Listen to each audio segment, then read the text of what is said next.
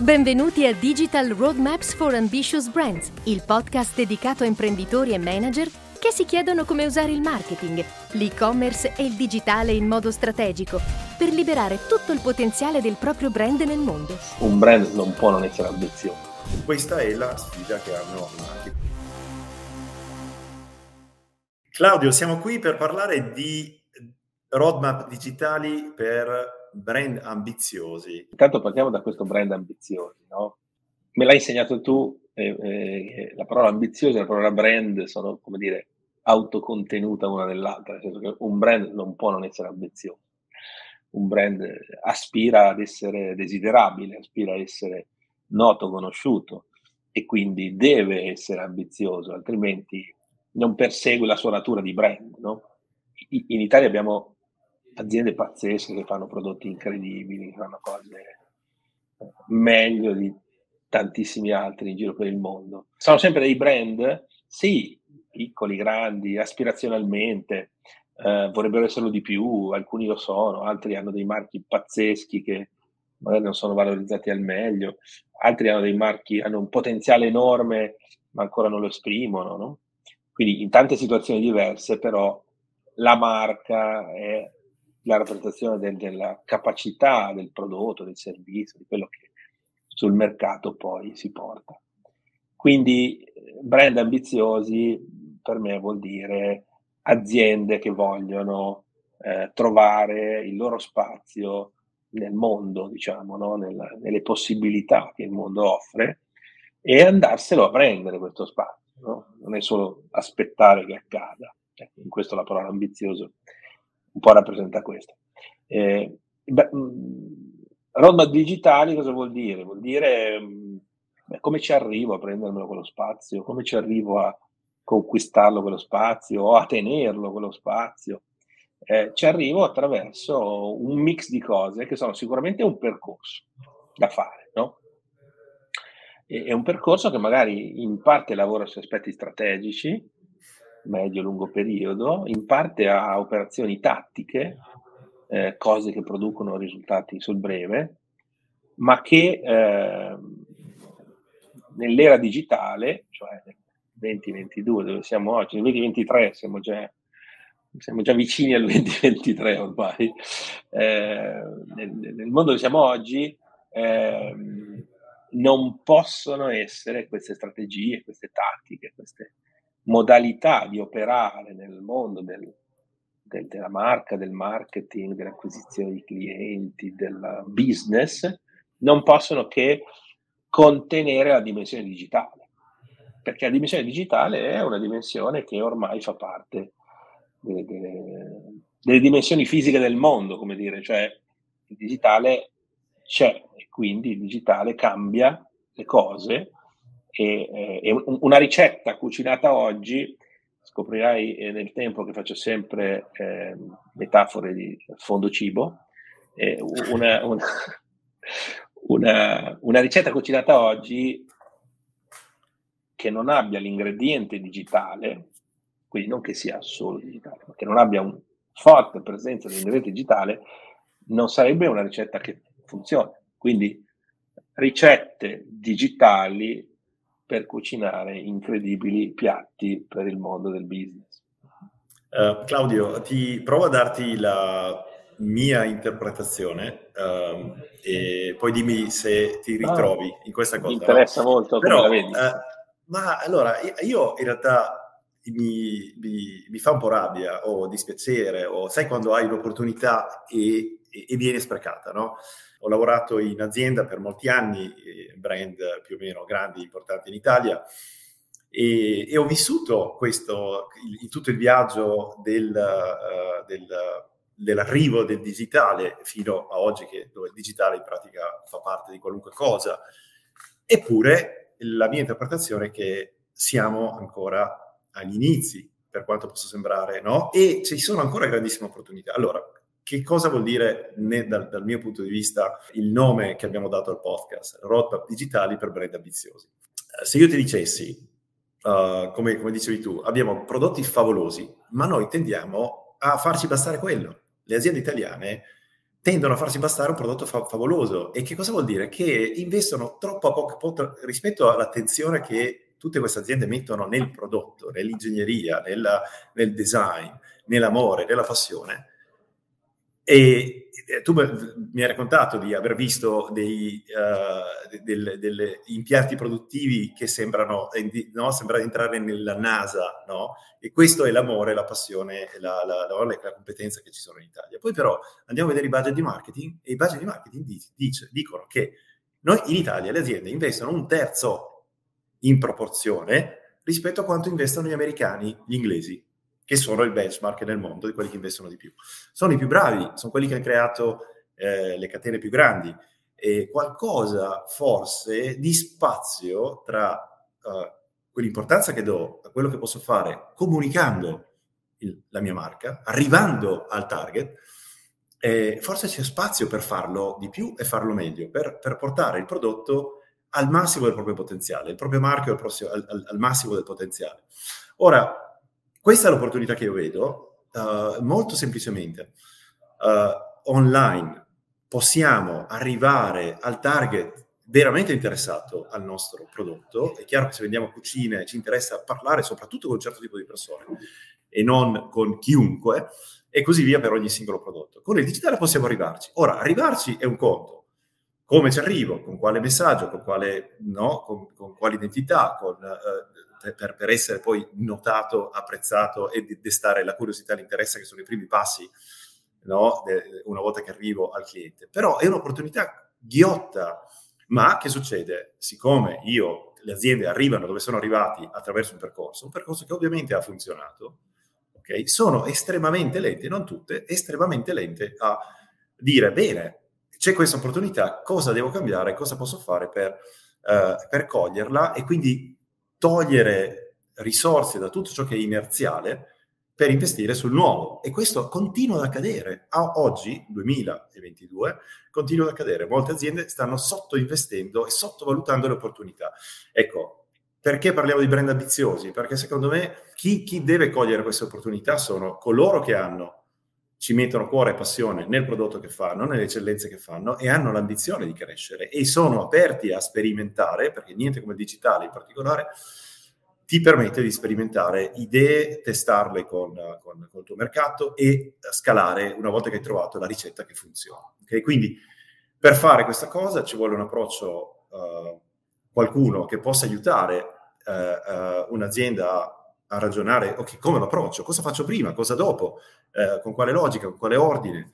Ecco, eh, credo che in, in, queste discussioni che avremo da oggi in poi, anche invitando del, degli esperti del settore, possiamo aiutare le aziende a porsi le domande giuste e a immaginare come possono costruire un percorso, accelerare questo percorso, perché le opportunità sono tutte lì.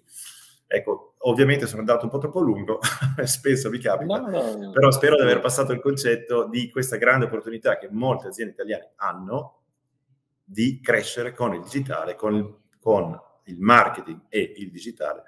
E, e, e, questa è la grande opportunità che vedo. Guarda, ci sono molti spunti, quello che hai detto, eh, in cui anche mi ritrovo. Ho fatto un, un calcolo molto rapido. Eh, negli ultimi, solo negli ultimi dieci anni, purtroppo è più tempo, eh, da più tempo che mi occupo di queste cose, ma solo negli ultimi dieci anni ho interagito con circa 2500 aziende, ho calcolato questo, su questi temi. 2500 aziende sono un panel, no? Non possiamo dire che è esaustivo, poi sarà, assolutamente... sarà distribuito statisticamente in modo corretto. Assolutamente. No? Però diciamo, c'ha una sua, c'ha una sua rilevanza. Ehm, e quello che dici lo, lo rivedo. Uno, queste 2500 aziende, la prima cosa di cui mi hanno parlato è il loro prodotto. E tutti mi vogliono portare a far vedere la fabbrica. E a me non interessa la fabbrica. No, scherzo. È bellissimo. Io ho imparato un sacco di cose. Ho, ho scoperto cose incredibili, eccellenze pazzesche in questo paese che non sospettavo esistessero. Ci vorrebbe una trasmissione televisiva su questo, cioè, perché sono delle storie pazzesche eh, di produzione, tecnici incredibili di qualunque materia, natura, che hanno trovato delle soluzioni incredibili, pazzesche, uniche e leader nel mondo. da quelli che producono le ceramiche, a quelli che fanno le chiavi, a quelli che fanno, mi ricordo, fanno le macchine che producono le bottiglie, produrre le bottiglie per i, per i profumi, no? tutte squadrate, una cosa complicatissima. In Italia c'è un'azienda che è leader nelle macchine che producono eh, migliaia di bottiglie al minuto, pam, pam, pam, con il retrofuso, una roba complicatissima. No? Come si chiama questa azienda? Tu lo sai? Non lo sa nessuno. No. Non lo sa nessuno. In, ma- in, Italia c'è un'azienda che produce le macchine che, che, che fanno le sigarette, ok? È una cosa uh, mo- molto brutale, un'azienda molto bella che con un grande, una grande coscienza tra, che, che, quindi che ha deciso addirittura di piano piano di uscire da questo business. E produce macchine che poi magari fanno, impacchettano altre cose complicatissime come il tè, che, che, pesa niente. Come lo pesi un grammo di tè quando devi farne un miliardo di bustine al nanosecondo? No, no, beh, incredibile. Come si chiama questa azienda? No, e così via. Insomma, ci sono migliaia di storie.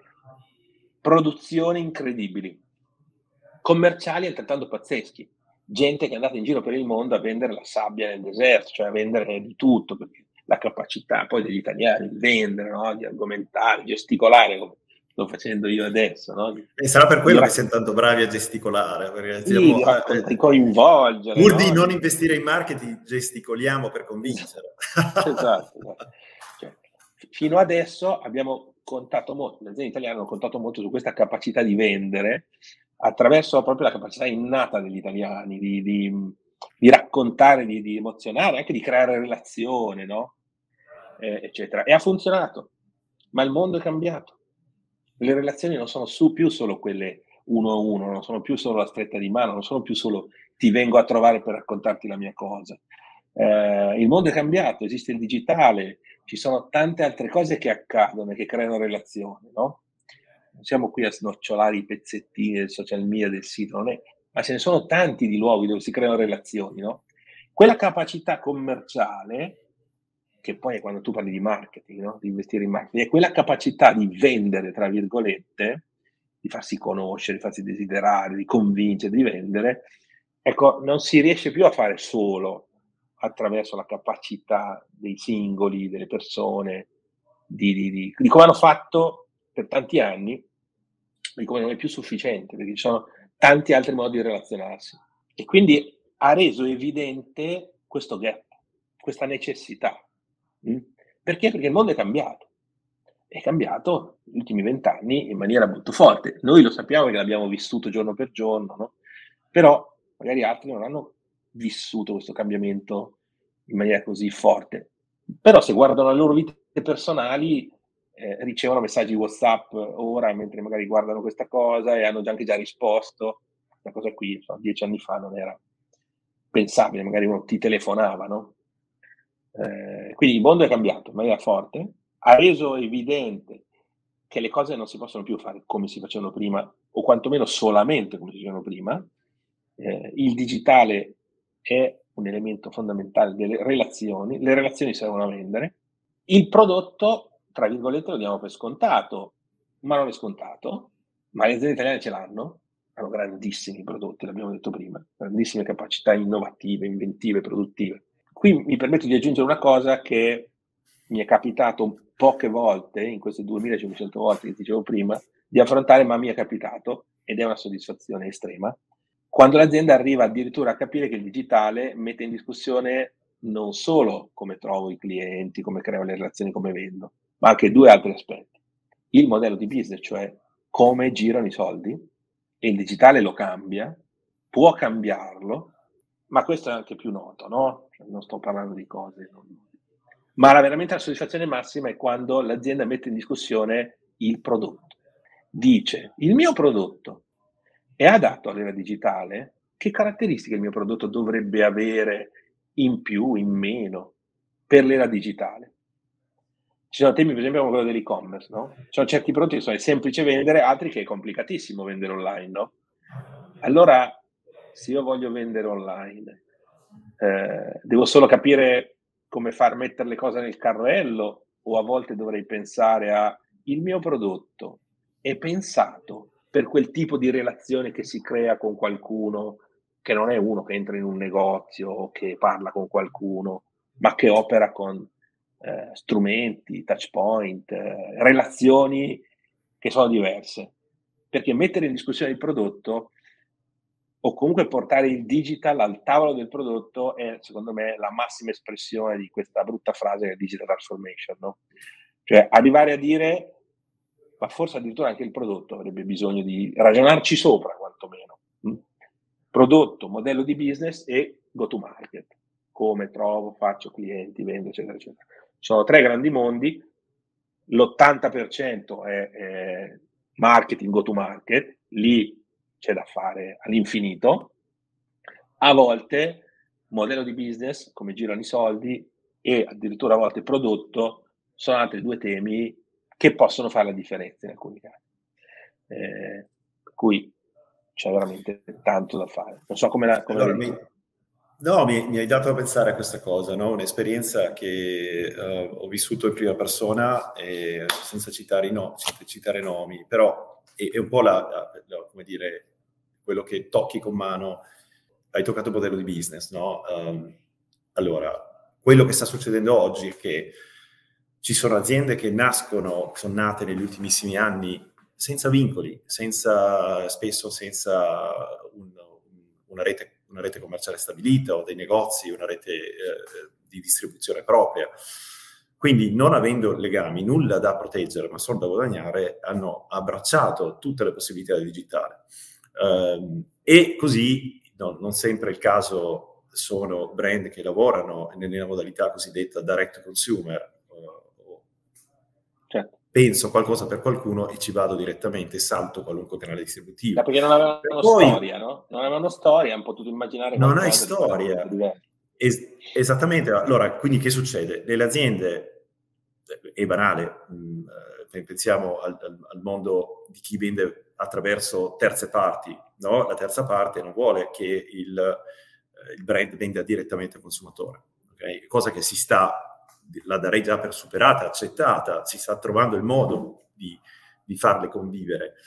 Ma una cosa è un'azienda che dice, um, uh, che, che, agisce fondamentalmente uh, sforzandosi fino alla fine di proteggere quello che, che, ha in quel momento lì, quindi di dar meno fastidio possibile, un altro approccio che dice fammi capire come posso portare il valore con queste modalità nuove al consumatore, alla rete, perché alla fine il, il, il lavoro è quello di rendere tutto più, più semplice, più piacevole, più emozionante, più memorabile per il consumatore finale. E quindi dovremmo partire da lì per poi ricostruire quello che serve fare e non banalizzando, molto, molto, spe- molto, spesso si dice, ah no, possiamo vendere online, cominciamo a vendere un pochino, vediamo che succede, facciamo arrabbiare qualcuno, facciamo le policy di, pre- di prezzi. Quindi si ragiona sempre troppo per, con questa legacy, con questa inerzia da proteggere. Pensa a, a tantissimi brand, direct to consumer, uh, super finanziati, torniamo di nuovo al discorso di investire nel digitale. Eh, molti di questi brand sono, sono uh, americani, però sono diventati marchi grandissimi in settori dove non erano nessuno perché ah, sono andati dritti al consumatore giusto, hanno creato un marchio, hanno creato un posizionamento e hanno distribuito in diretta. No? Da, da, pensa a Casper no? sui eh, materassi, certo. no? per dire, un settore... Certo. Ed è un settore dove c'è un boom pazzesco, no? un altro, altro elemento. Uh, dormire, no? quello che può sembrare è un materasso, cosa vuoi che ci sia dietro un materasso? alla lunga coda di decine di tipologie di persone diverse che hanno esigenze diverse perché fa sport, perché faccio tipo di lavoro, perché ho, delle esigenze, ho una fisiologia diversa, per cui c'è tutta una, una industria di, di, aziende iper specializzate nel creare dei materassi eh, con, associate a delle app, no? piuttosto che per capire come dormino, la, la, la, eh, si studia no? il sonno, e, e, eccetera, eccetera. Per fare un piccolo esempio, ecco, il digitale che cos'è? Anche, che cos'è? Entra nel prodotto. Per... Ah, sì, ma perché entri a poi dialogare, arrivare alle micro comunità, le micro, i micro target di persone che hanno esigenze diverse e lì si infilano. No? Una volta bastava un prodotto, eh, eh, io ho lavorato in arena, quindi il costume nero, distribuito in tutti i negozi d'Italia perché quello vi fa il X% grosso delle vendite. Oggi uh, le persone hanno accesso a, a, un'infinità di offerte, a un'infinità di marchi certo. iper specializzati che rispondono alle esigenze specifiche. Questa è la, la sfida che hanno, che hanno i marchi. Quindi la domanda è come fa un amministratore delegato, come fa un'azienda a dire, bene, ma io come, come, come uh, dov'è l'equilibrio tra uh, fare disruption di me stesso perché rischio di perdere vendite, di perdere clienti, di far arrabbiare, no? Ma con la difficoltà anche di implementare i cambiamenti, perché internamente l'azienda è disegnata per fare quello che faceva fino a ieri, figurati per fare le, cose nuove, che sono, sono sempre un, potrebbero essere un fastidio. Come faccio a trovare il, l'equilibrio per far viaggiare alla velocità che merita no? l'investimento in, in queste opportunità? Non so, nella tua esperienza cosa, cosa hai trovato? Com- complesso, no, no, non necessariamente complicato. Eh, tre, tre, cose di quello che hai detto. Uno, dopo mi farebbe piacere, ho letto ieri sera un tuo post su LinkedIn sulla eh, quantità di budget che le aziende, con, comparison tra Stati Uniti e altri paesi, eccetera, in Italia. Mi Siamo in fondo alla lista con l'India e il Messico eh, e la Spagna, per essere ma questo su che cosa? Sulla quantità di sostanzialmente? Allora, è un proxy. Come proxy, siccome non abbiamo in quanto le aziende hanno investito in marketing in quanto tale, quello che sappiamo in Italia quanto si è investito per acquistare spazi pubblicitari. Quindi quello è un proxy per capire quanto vogliamo comunicare, no? Perché poi chiaramente il catalogo me lo devo fare, no? Eccetera, eccetera, eccetera. Detto questo, se compro spazi pubblicitari vuol dire che io voglio raggiungere dire al mio target guarda che esisto, ho qualcosa di nuovo, ho qualcosa di speciale e bla bla bla. Bene, prendendo gli investimenti in pubblicità in valore assoluto di ogni paese rispetto al PIL del paese. Al PIL, okay, quindi in proporzione, in proporzione. In proporzione, in proporzione. Quindi viene fuori che gli americani indicativamente investono in pubblicità, non perché il marketing è anche più grosso, 1,5% del PIL va in pubblicità, in Italia lo 0,30. 5 volte. Hai capito? Eh, eh, il, sì, è qua, circa 4 volte il, il calcolo esatto, però insomma, grosso modo siamo 0,35, 38, adesso non ricordo bene, gli americani 1,41, qualcosa del genere. Ma il punto è... È un indicatore. Ma perché gli americani investono 3-4 volte più dell'Italia? Ma sono pazzi. prodotti spesso peggiori. E hanno prodotti anche meno... E, e quello, e ma se, se tu hai un prodotto che è fighissimo, ma perché lo devo pubblicizzare? Questo è per me una gran, grandissima, grandissima opportunità. Hai modo di capire chi sono, chi è il tuo mercato, uh, cosa vuole, ci puoi interagire, lo puoi raggiungere, puoi misurare anche quante persone raggiungi. Se l'opportunità è grande, i primi a muoversi con oh, più beh. decisione, ecco l'ambizione, con più decisione sono quelli che prendono il vantaggio, ovviamente hai aggiunto una cosa perché mi sto facendo gli appunti delle cose che dici per, per, per, andare avanti, quello del tempo molto interessante. Eh, hai detto altre cose molto interessanti, una è tutto il tema del B2B2C, no? della in, catena intermediata di vendita, del retail, vogliamo dire in accezione ampia. Non ne parliamo adesso perché secondo me forse dovremmo dedicare due o tre puntate a quella cosa lì, perché eh, uno è interessantissima, due è probabilmente a che fare con un progetto su tre di quelli che oggi noi seguiamo, cioè è un tema dominante, eh, dovuto anche a un tema veramente di arretratezza, perché questa catena è una catena che è così da tanto e che, per come dicevi tu, alcuni hanno un po' sconquassato, perché partendo senza storia senza questa necessità e attraverso il digitale, dire, hanno saltato la cavallina un po', no? sono arrivati in fondo alla relazione del consumatore senza quelle, quelle reti lì. Ciò non significa che andargli dietro sia una buona cosa, rischiosissimo, eh, ma che c'è da innovare in questo percorso. No?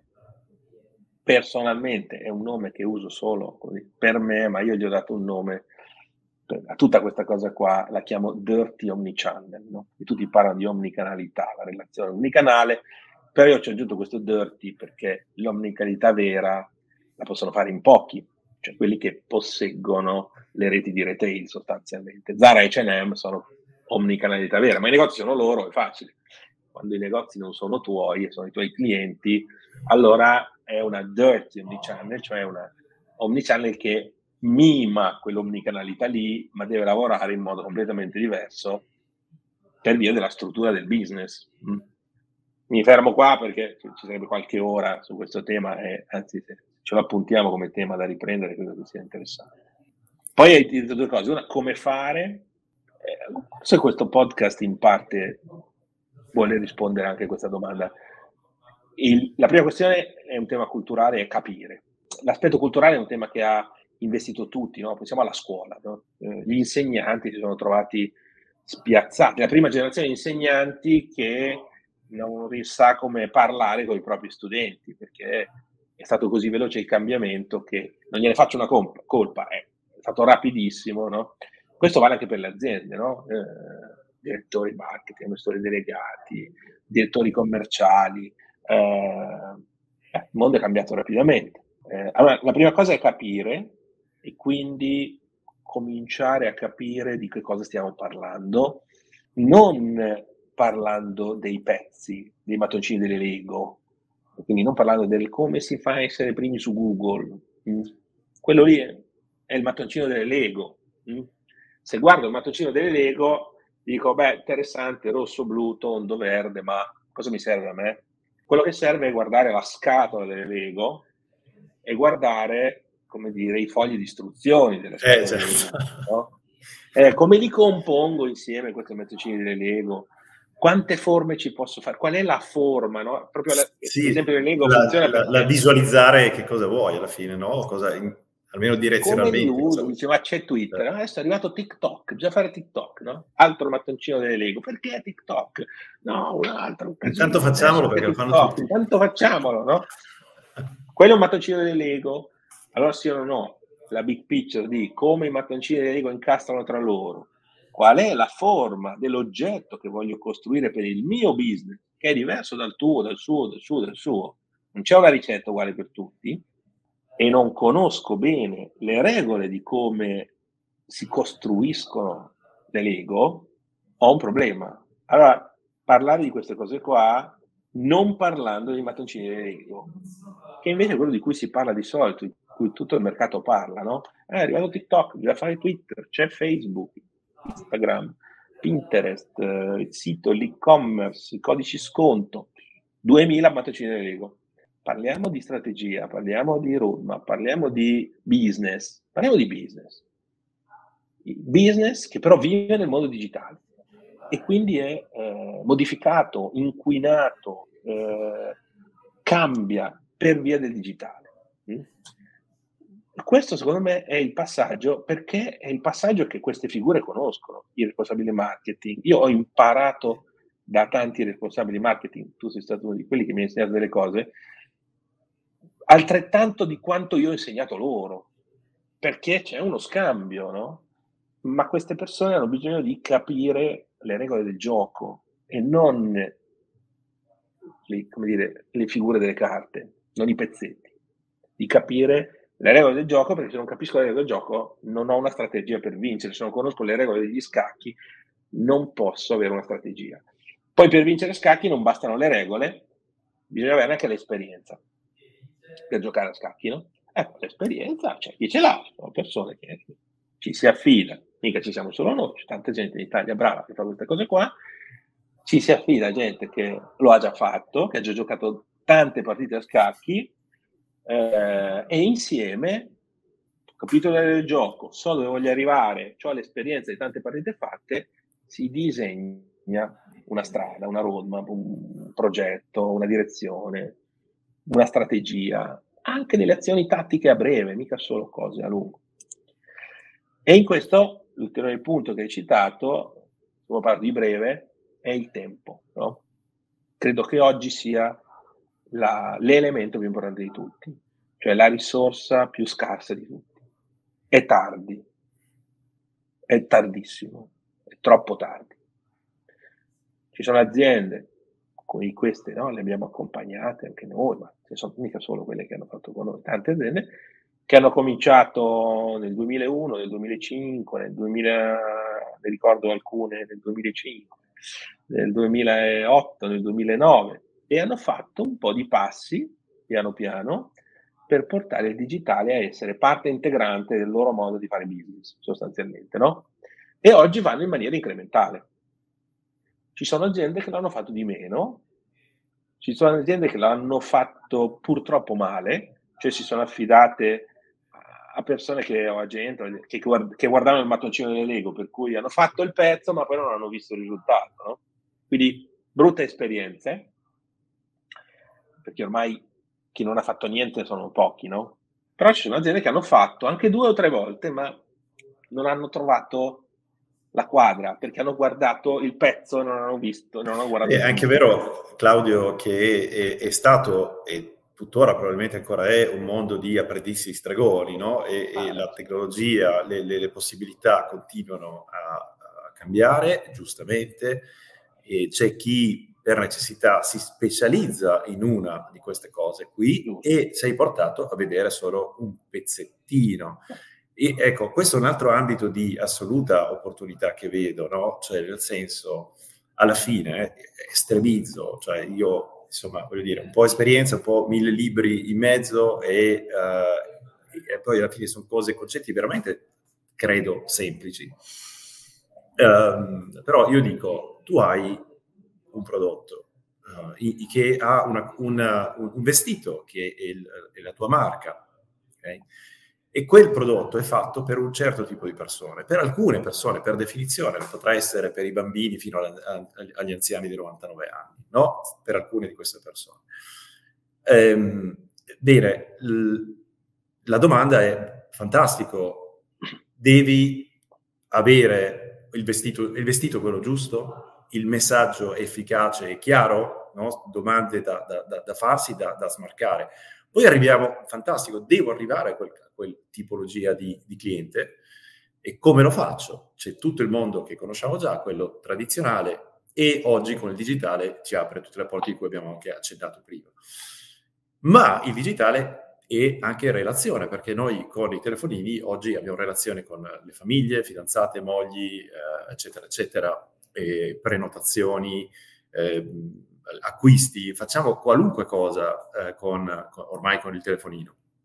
Quindi le possibilità diventano veramente infinite di come raggiungere quelle persone, come davvero lavorare su questo, questa famosa cosiddetta relazione. Però alla fine, davvero, la questione di il prodotto a chi, uh, il tuo messaggio e la tua identità sono chiari e se no assicurati che lo siano, perché altrimenti sprechi un sacco di risorse nel cercare di spingere qualcosa la gente non capisce né cos'è, né se è per loro, né che serve, né qual è il, il vantaggio di usare quel prodotto. È banale, poi farlo, cioè il concetto è semplice, ma puoi farlo e eh, si fa sudando un sacco per farlo bene.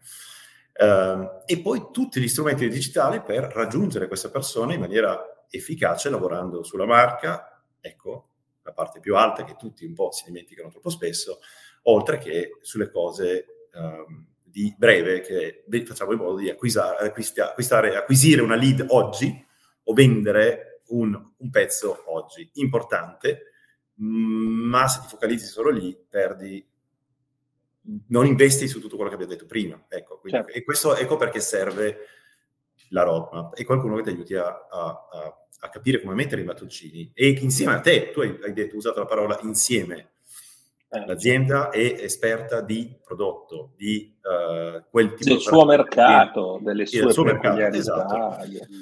Prendi qualcuno che abbia avuto esperienze di utilizzo di mm, concetti, strumenti su come comunico la marca, come definisco l'identità, come comunico online, come, come, uso gli strumenti digitali, un'app, un sito, una landing page. No, poi quelli sono i mattoncini, come dicevi tu degli specialisti, ma mettendo insieme le due cose, specialisti e qualcuno che ti aiuti a mettere insieme la, la, la, alla fine il tuo piano, tua, tua, il tuo percorso, ecco, da lì viene, secondo me, eh, e poi posto che viene, come dire, il fare giusto, il fare giusto perché lo fai con una logica, poi, come tutte le cose, ovviamente, si fa, si sbaglia, si, si migliora, perché è, è la natura delle cose, ma insomma, è, è lì dove vedo le opportunità. Claudio, io direi così, se per te va bene, um, possiamo lasciare una domanda, un consiglio, un compitino pratico a, a chi ascolta su qualcosa da fare, da pensare, una domanda da farsi per rendere più pratico quello che, di cui abbiamo parlato no? rispetto alla propria azienda o la, al, ci ascoltano responsabili di marketing, responsabili digitali, responsabili di e-commerce, amministratori delegati, fondatori, no? eccetera, eccetera. Quindi una domanda utile da farsi, da porre. È la domanda, non semplice. Eh, eh, dico due cose mentre penso alla risposta. Questo non so okay. se mi aiuterà a confondermi o a... Vabbè, ci eh, penso anch'io.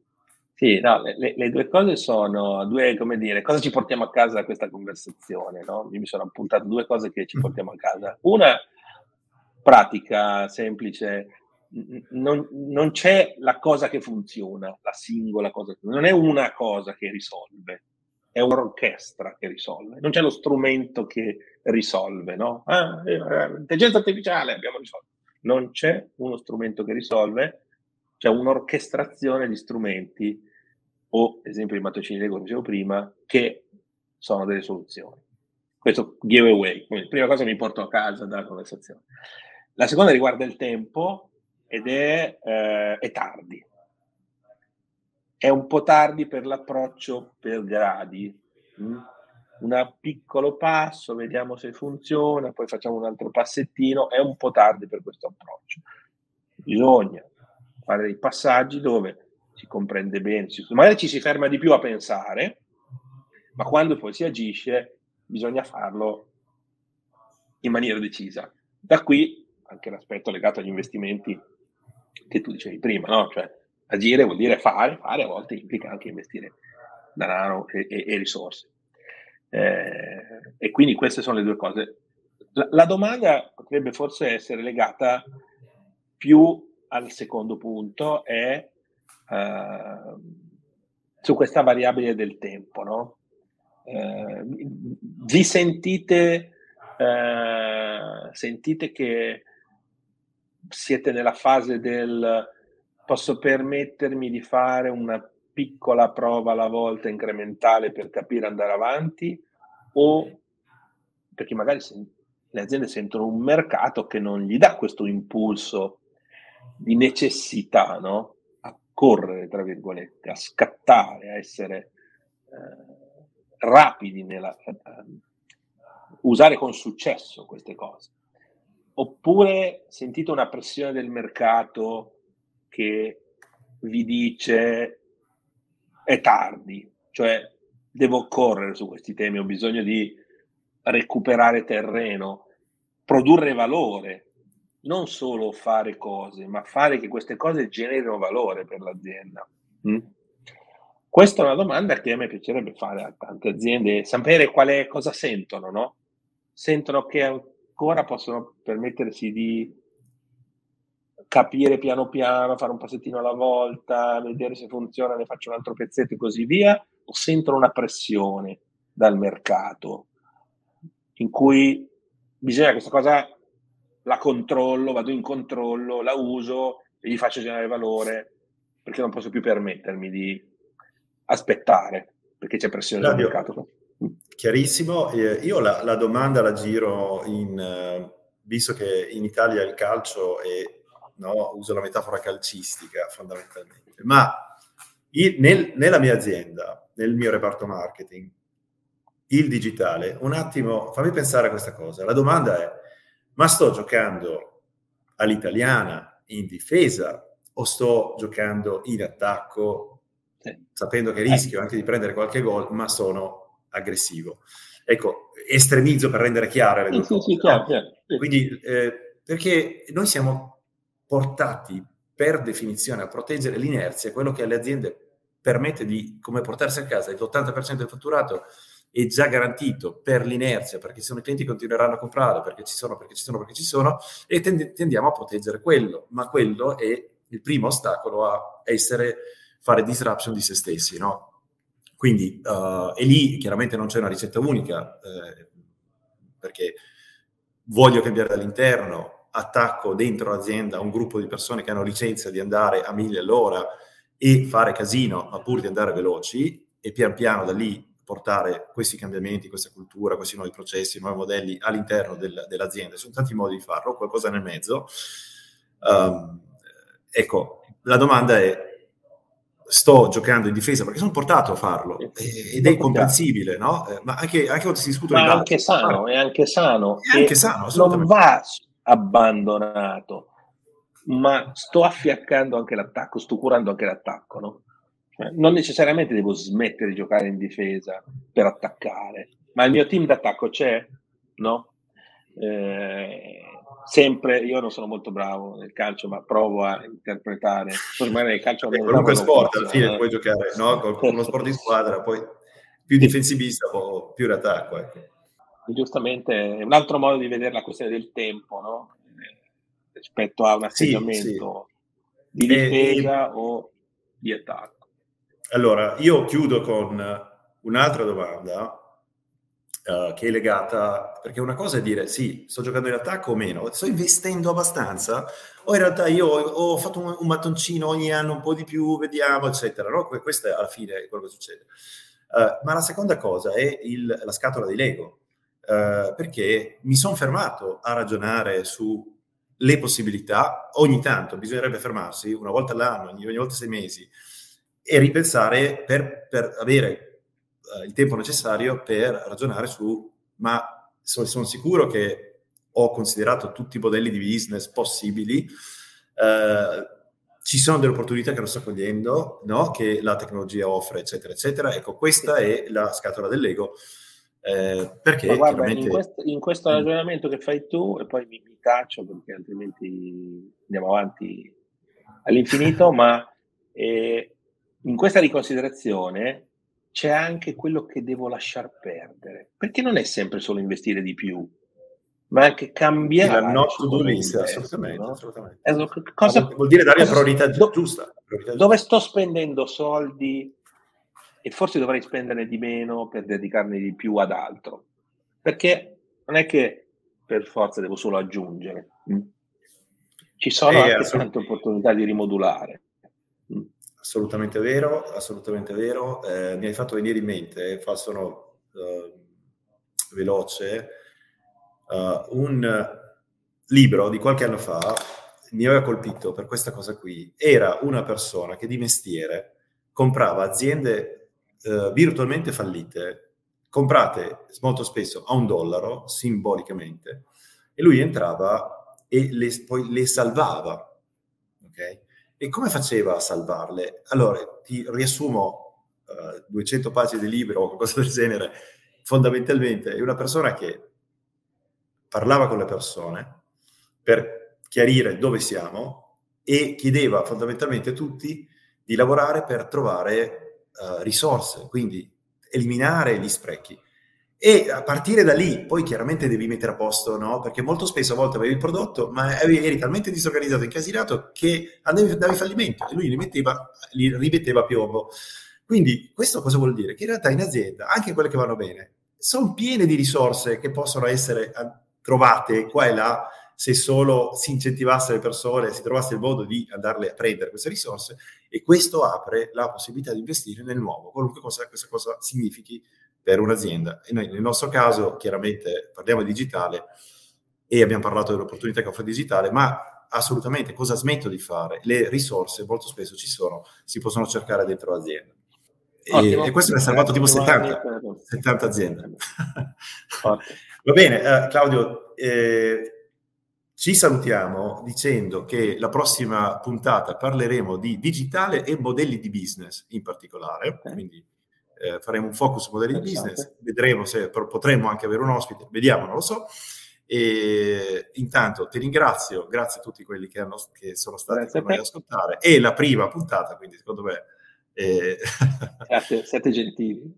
siate gentili, eh, però è una, semplicemente una, davvero una chiacchierata tra persone appassionate di digitale, di business, di aiutare aziende a cogliere queste opportunità e quindi per questo siamo qua a eh, a cercare di stimolare uh, queste conversazioni e queste domande. Mm?